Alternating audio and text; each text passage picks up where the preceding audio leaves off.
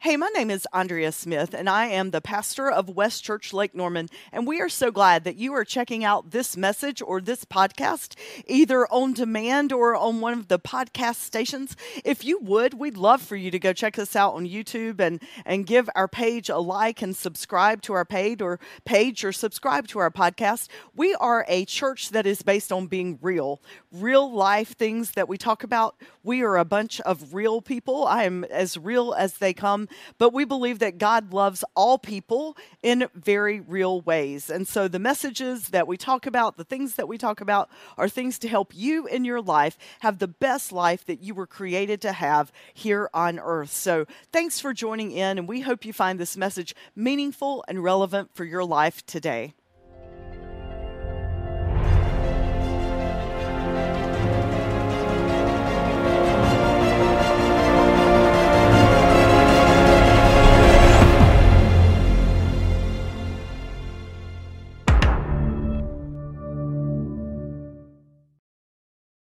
Thank you for being here. Today, we are finishing our last segment of our now streaming series by talking about the extremely popular Netflix special movie called Don't Look Up. This movie has a ton of A list celebrities in it, and some of them are Leonardo DiCaprio and Jennifer Lawrence. In the movie, Jennifer Lawrence plays a grad student named Kate Dibiasky who discovers an asteroid that is coming straight to Earth.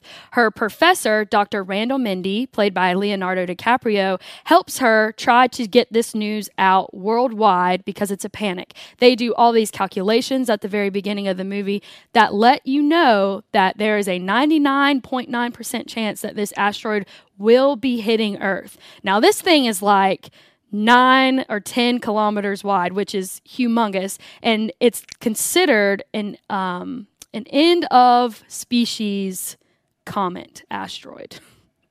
So that's definitely not good. So the point of the movie is they are trying to get it on the media. They're trying to get it to the White House so people can do something about it because there's six months until this thing ends all life on this planet.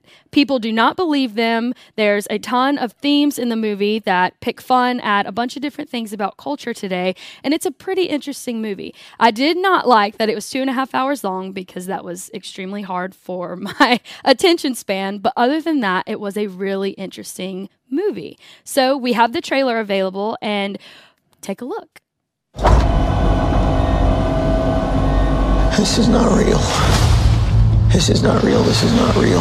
This isn't happening. Kate, uh, tell me this isn't really happening. I hear there's uh, something you don't like the looks of. We discovered a very large comet. Oh, good for you. It's headed directly towards Earth. This comet is what we call a planet killer. At this exact moment, I say we sit tight and assess. Sit tight and assess? Sit tight. And then assess. The sit tight part comes first, then you got to digest it. That's the assessment period. This is the worst news in the history of humanity. He just blew us off. What are we going to do? We have to release the information. So we just leak it.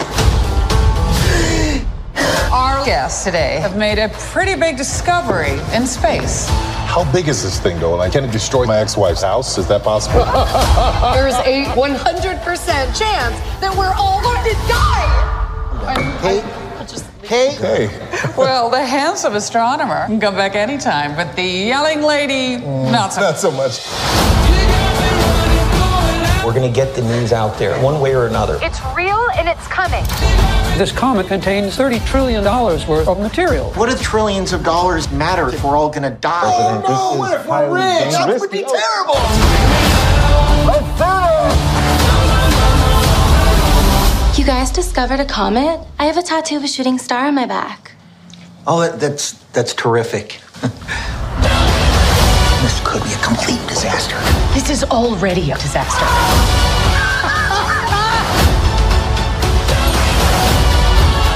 You know that girl from Live TV said we're all gonna die? No. You'll never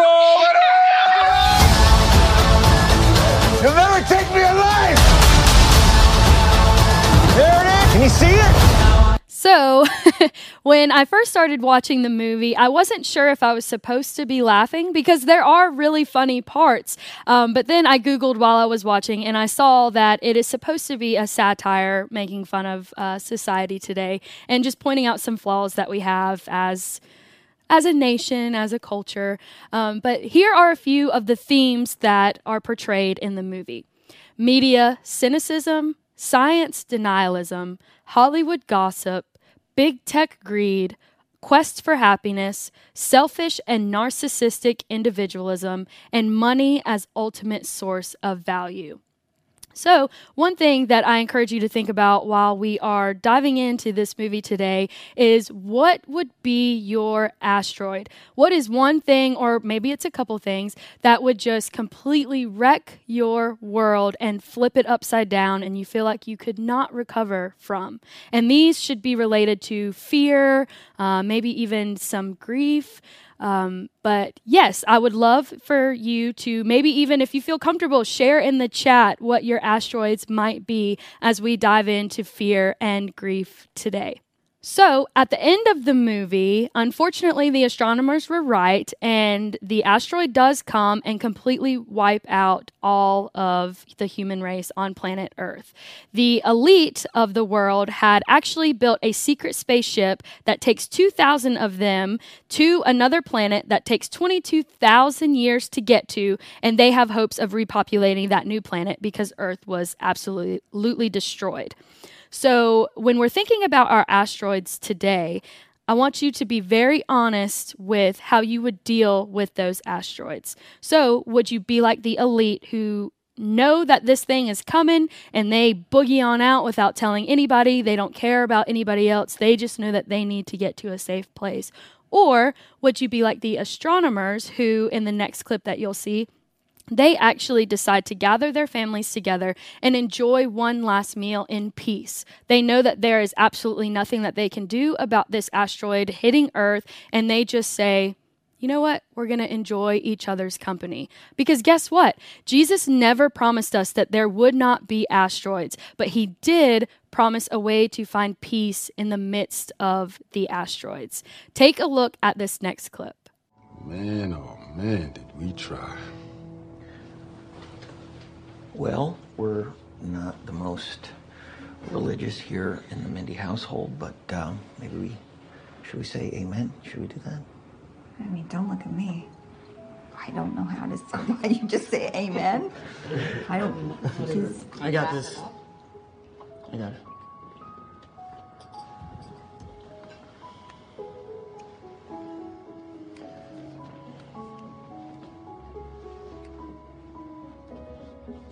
Dearest Father and Almighty Creator,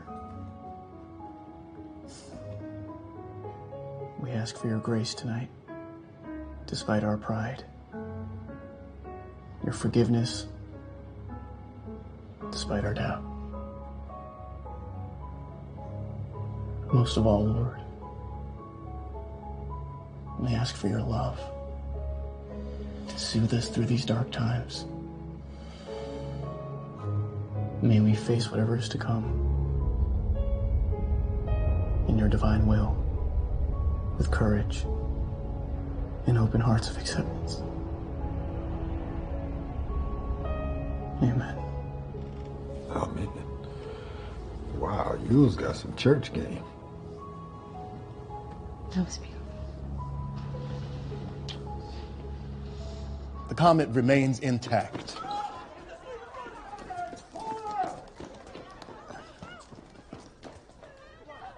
We just never. Of course, there's only one story everyone's talking about tonight topless urgent care centers. You'll never take me alive! Oh!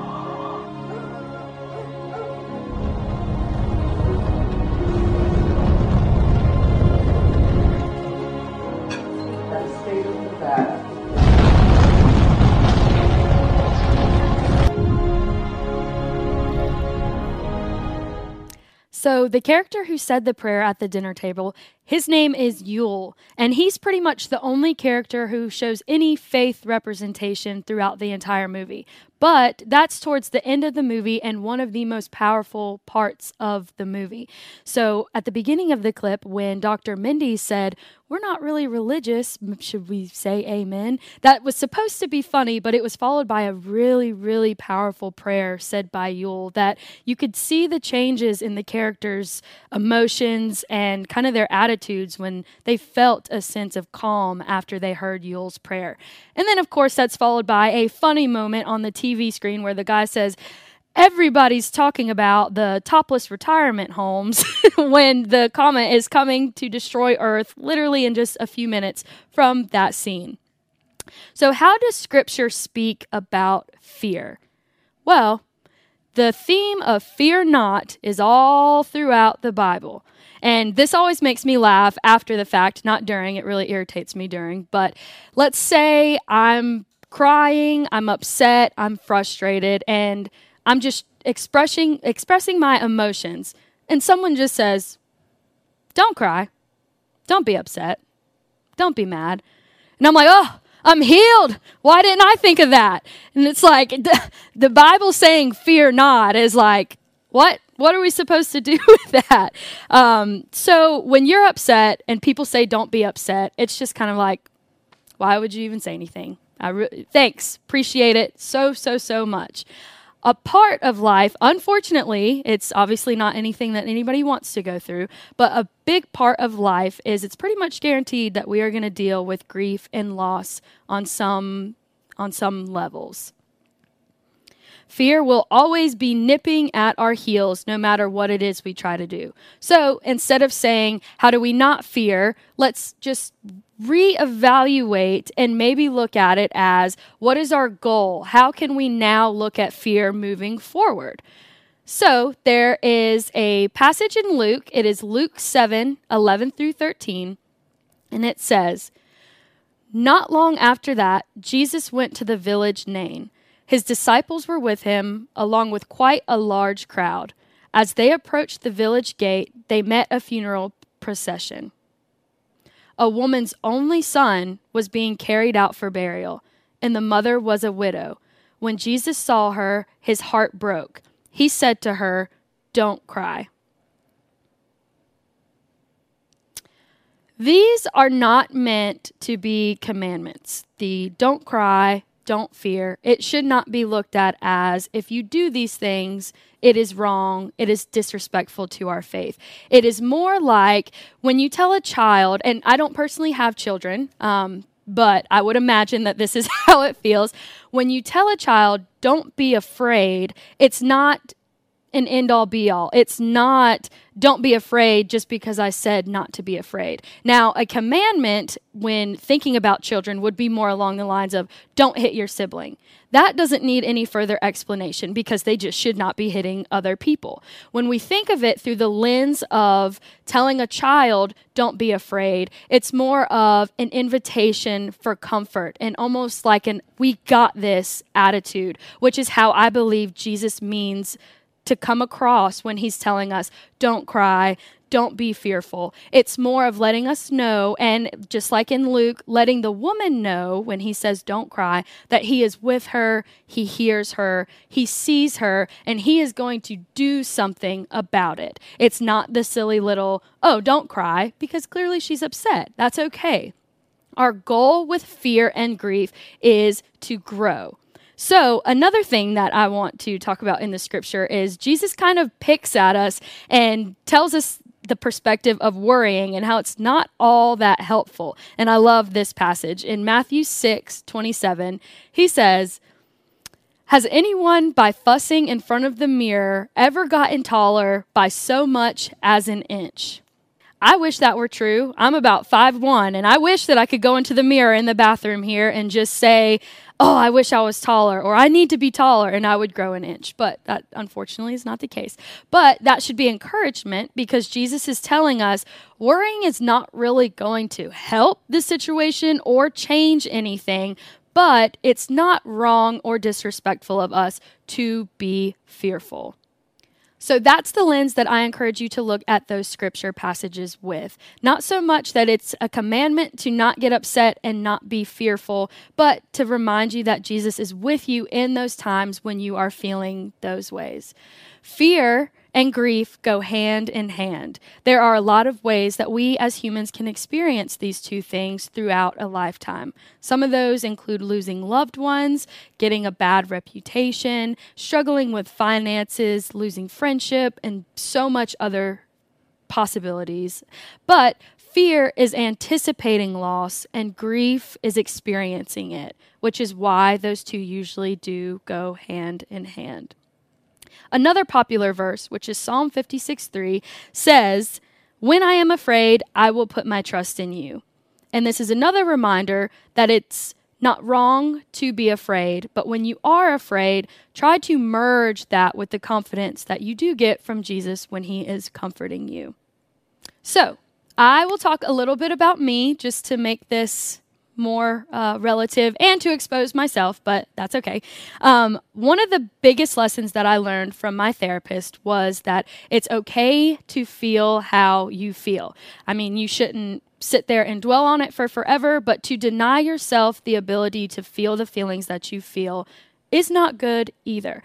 And that was really hard for me to learn. I still struggle with it sometimes, but I'm getting better. I knew that this was something important that we all needed to know when I ran into someone at um, a public place who was needing some advice. This was a stranger. I did not know this person at all, but it had come up that I worked at a church and he had a ton of questions. I could tell that he was struggling with his faith a little bit, which we've all been there, so that was not a problem at all. And I was happy to help talk him through some things. He wanted to know a scenario about his boss and if it was okay to feel the way that he felt. So the scenario was set up like this.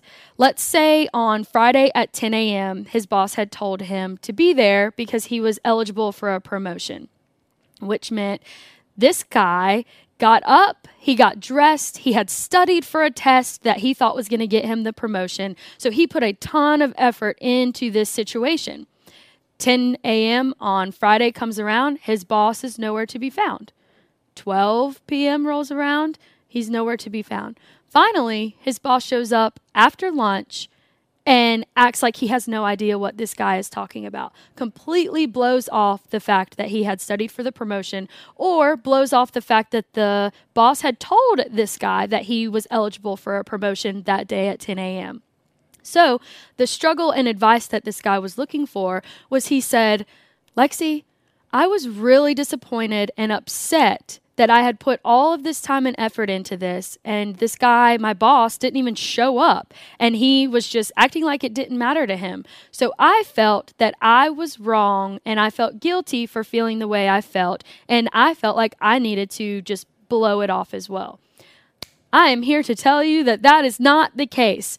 I told him the exact same thing that I just said that I learned from my therapy. I shared what my therapist had taught me and that you need to feel how you feel. That will save so, so, so many issues instead of suppressing them and acting like you don't feel that way or can't feel that way.